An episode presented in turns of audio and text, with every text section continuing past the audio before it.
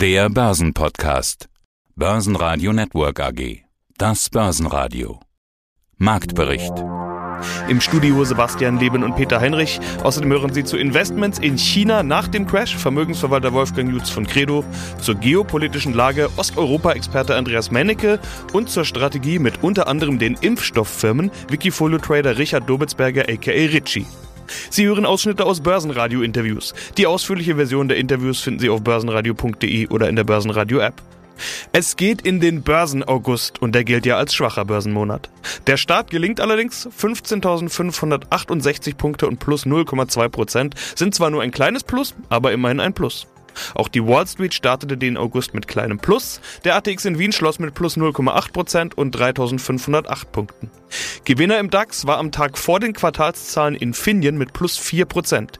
Ebenfalls steigen können Adidas, die auch in dieser Woche mit Zahlen kommen, mit plus 3,8%, Siemens mit plus 2,7% und Vonovia mit plus 2,2%. Die haben verkündet, dass sie den dritten Anlauf für die Übernahme der Deutschen Wohnen starten wollen.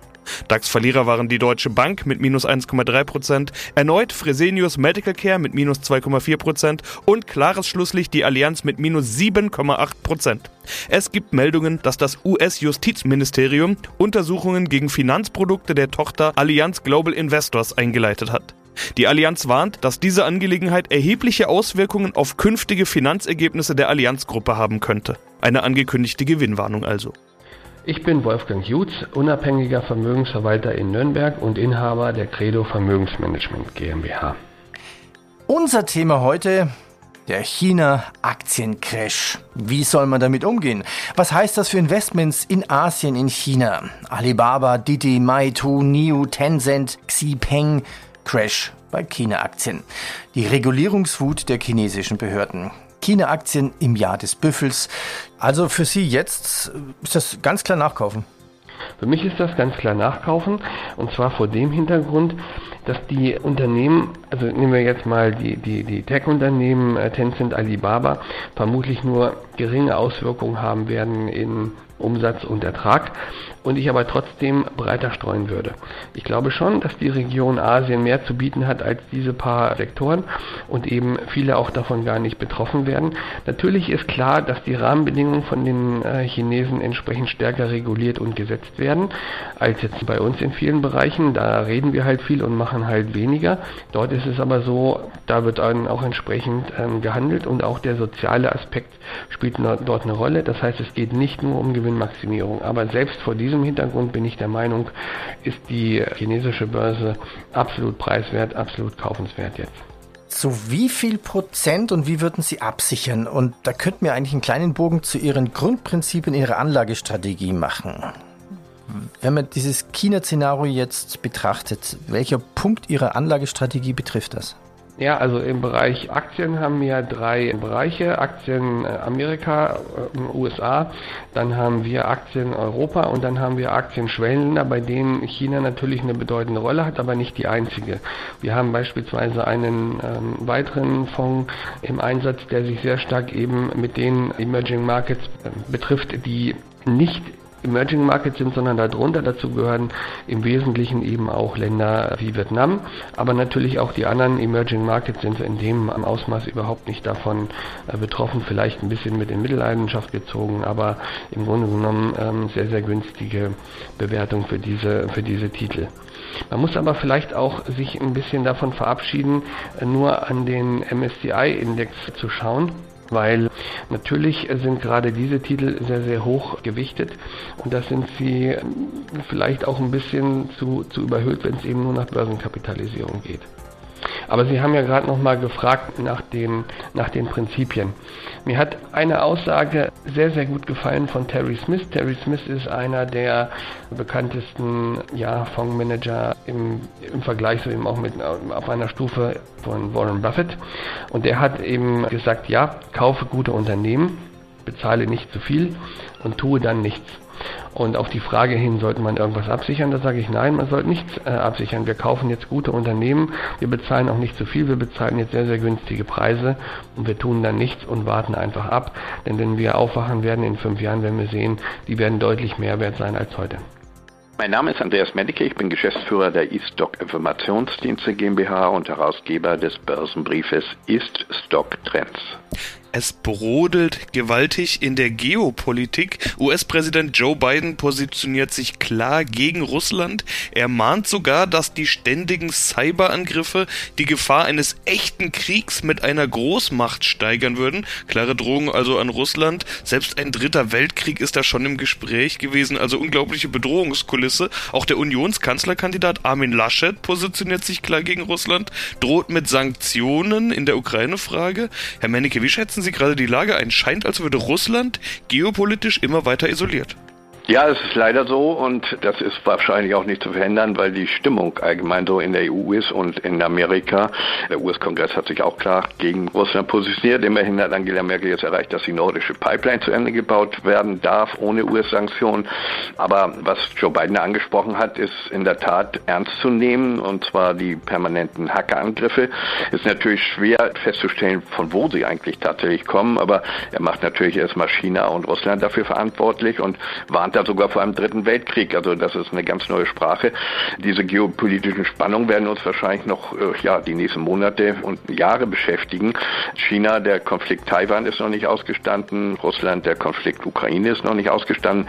Der Bedarf ist aber politischer Lösung und nicht solcher Warnung vor einem dritten Weltkrieg. Immerhin haben sich ja Joe Biden und Putin jetzt getroffen und versuchen auch da eine Stabilität gewissermaßen hinzubekommen, dass eben gerade das nicht passiert, ein dritter Weltkrieg. Man kann nur hoffen, dass sie auch der sehr besonnen reagieren, falls es weiter neue Hackangriffe gibt, von denen ich sogar ausgehe. Es kann aber auch von Iran kommen, kann von Nordkorea kommen. Es gibt überall gute Computerspezialisten. Und wenn das dann zum Anlass genommen wird, quasi da einen dritten Weltkrieg heraufzubeschwören, ist das in der Tat eine Bedrohungslage, die wir hier ja in dem Maße noch nicht hatten. Aber noch ist das natürlich alles säbelgerasselt, wenn man so will. Und man kann nur hoffen, dass das nicht passiert. Auf der anderen Seite Sie wahrscheinlich das Brot auch, The Great Reset von Professor Schwab, der ja auch auf die Blackout auch hingewiesen hat, die Möglichkeit, dass durch einen Hackerangriff auch ein Blackout kommen kann, also dass auch Stromversorgungsunternehmen und so weiter attackiert werden. Und das ist natürlich eine weitere Gefahr, auf die wir sicherlich alle noch nicht vorbereitet sind. Bisher hat das alles wenig Auswirkungen auf die Ostbörsen-Performance. In ihren E-Stock-Trends schreiben sie, geopolitische Themen wie USA-China oder USA-Russland werden uns auch weiter beschäftigen, aber sie werden erst dann börsenrelevant, wenn es irgendwo kracht. Ja, zum Glück ist das noch nicht passiert. Sie haben die Lage ja gerade beschrieben. Davor ist alles gut an der Börse oder wie ist das zu interpretieren? Naja, durch die Geldflut der Notenbanken werden so manche Probleme übertüncht momentan. Wir haben ja immer noch eine anhaltende Geldschwemme und für mich ist natürlich auch sehr wichtig, wann dieses sogenannte Tapering beginnt seitens der Notenbanken, nämlich die Liquiditätszufuhr abgenommen wird, also reduziert wird. Und das wäre so für mich der erste Signal, wo man ein bisschen mehr in Liquidität gehen müssen. Aber wir haben eine derartige, und wir Aktien sind ja in der Tat alternativlos, wir haben fantastische Performance. Irgendwann muss es auch eine Korrektur geben, das ist ganz klar. Aber solange die Notenbanken gewissermaßen noch die Geldmärkte mit so viel Liquidität versorgen, sollte man noch in Aktien investiert bleiben.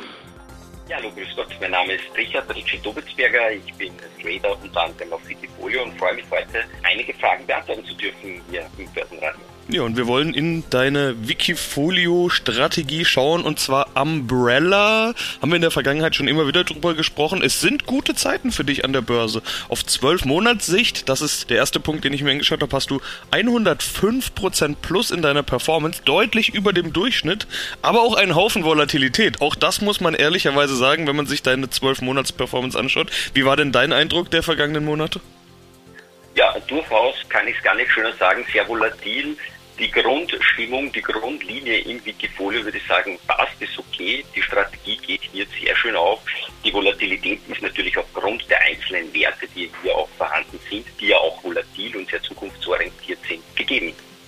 Ja, das ist ja auch das, auf was du dich einlässt, das, was bei dir sowieso der Plan ist. Du suchst die mit dem Zukunftspotenzial und die können auch mal volatil sein. Und einer deiner Trades, über den wir in der Vergangenheit ja schon oft gesprochen haben, sind eben Pharmafirmen, und zwar vor allen Dingen jetzt diese Corona-Impfstofffirmen.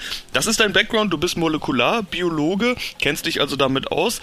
Pfizer, Moderna, BioNTech, alle mit dabei und zum Teil auch recht stark gewichtet bei dir im Portfolio. Die Story ist für dich also noch gar nicht vorbei, oder? Also wir haben ja diese Pfizers und Modernas und so weiter alle schon sehr gut laufen sehen und jetzt hat man aber seit einer Zeit die Stimmen gehört, die sagen, gut, jetzt sind wir alle geimpft, jetzt ist hier mal Schluss. Für dich offenbar noch nicht. Ich glaube, dass hier da schon auch die Pandemie bzw. die Auswirkungen für die Firmen noch einige Zeit vorhanden bleiben werden. Ja, die Umsätze sprudeln jetzt mal so richtig rein. Wenn man sich diese drei Unternehmen ansieht, Pfizer, Moderna oder BioNTech, äh, die sind hier sehr gut aufgestellt und Moderna und BioNTech insbesondere mit der mRNA-Technologie, neue Impfstofftechnologie beziehungsweise eine Technologie, die nicht nur in der Impfstoffentwicklung eine wichtige Rolle spielt und spielen wird, sondern eben auch in der Krebsentwicklung beziehungsweise in der Entwicklung von Medikamenten gegen Krebs, unterschiedliche Tumorerkrankungen. Und deswegen aus meiner Sicht noch immer sehr, sehr heiße Eisen setzt du aber auch noch auf diese Corona-Impfung weiterhin? Also es gibt ja auch die These, dritte Impfung ist jetzt dann fällig in Israel. Wenn ich richtig gesehen habe, geht es jetzt dann bald schon los und die Empfehlungen kommen, dass ja vermutlich wir alle uns bald noch ein drittes Mal impfen lassen werden, beziehungsweise es gibt ja auch die Spekulation, dass wir uns jedes Jahr neu wieder impfen lassen müssen, ähnlich wie es bei der Grippe ist. Ist das vielleicht auch ein bisschen ein Trade, eine Spekulation darauf? Fundamental auf jeden Fall. Ja, Moderna entwickelt bzw. forscht an einer Kombinationsimpfung mRNA-Impfstoff, also Covid-Impfstoff und einer Grippeimpfung.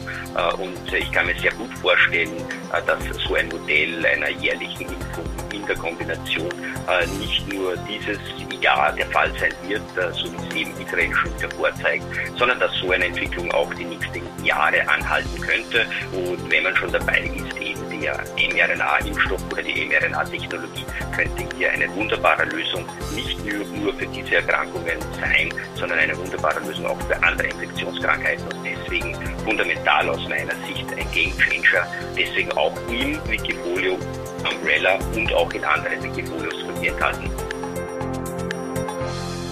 Börsenradio Network AG Marktbericht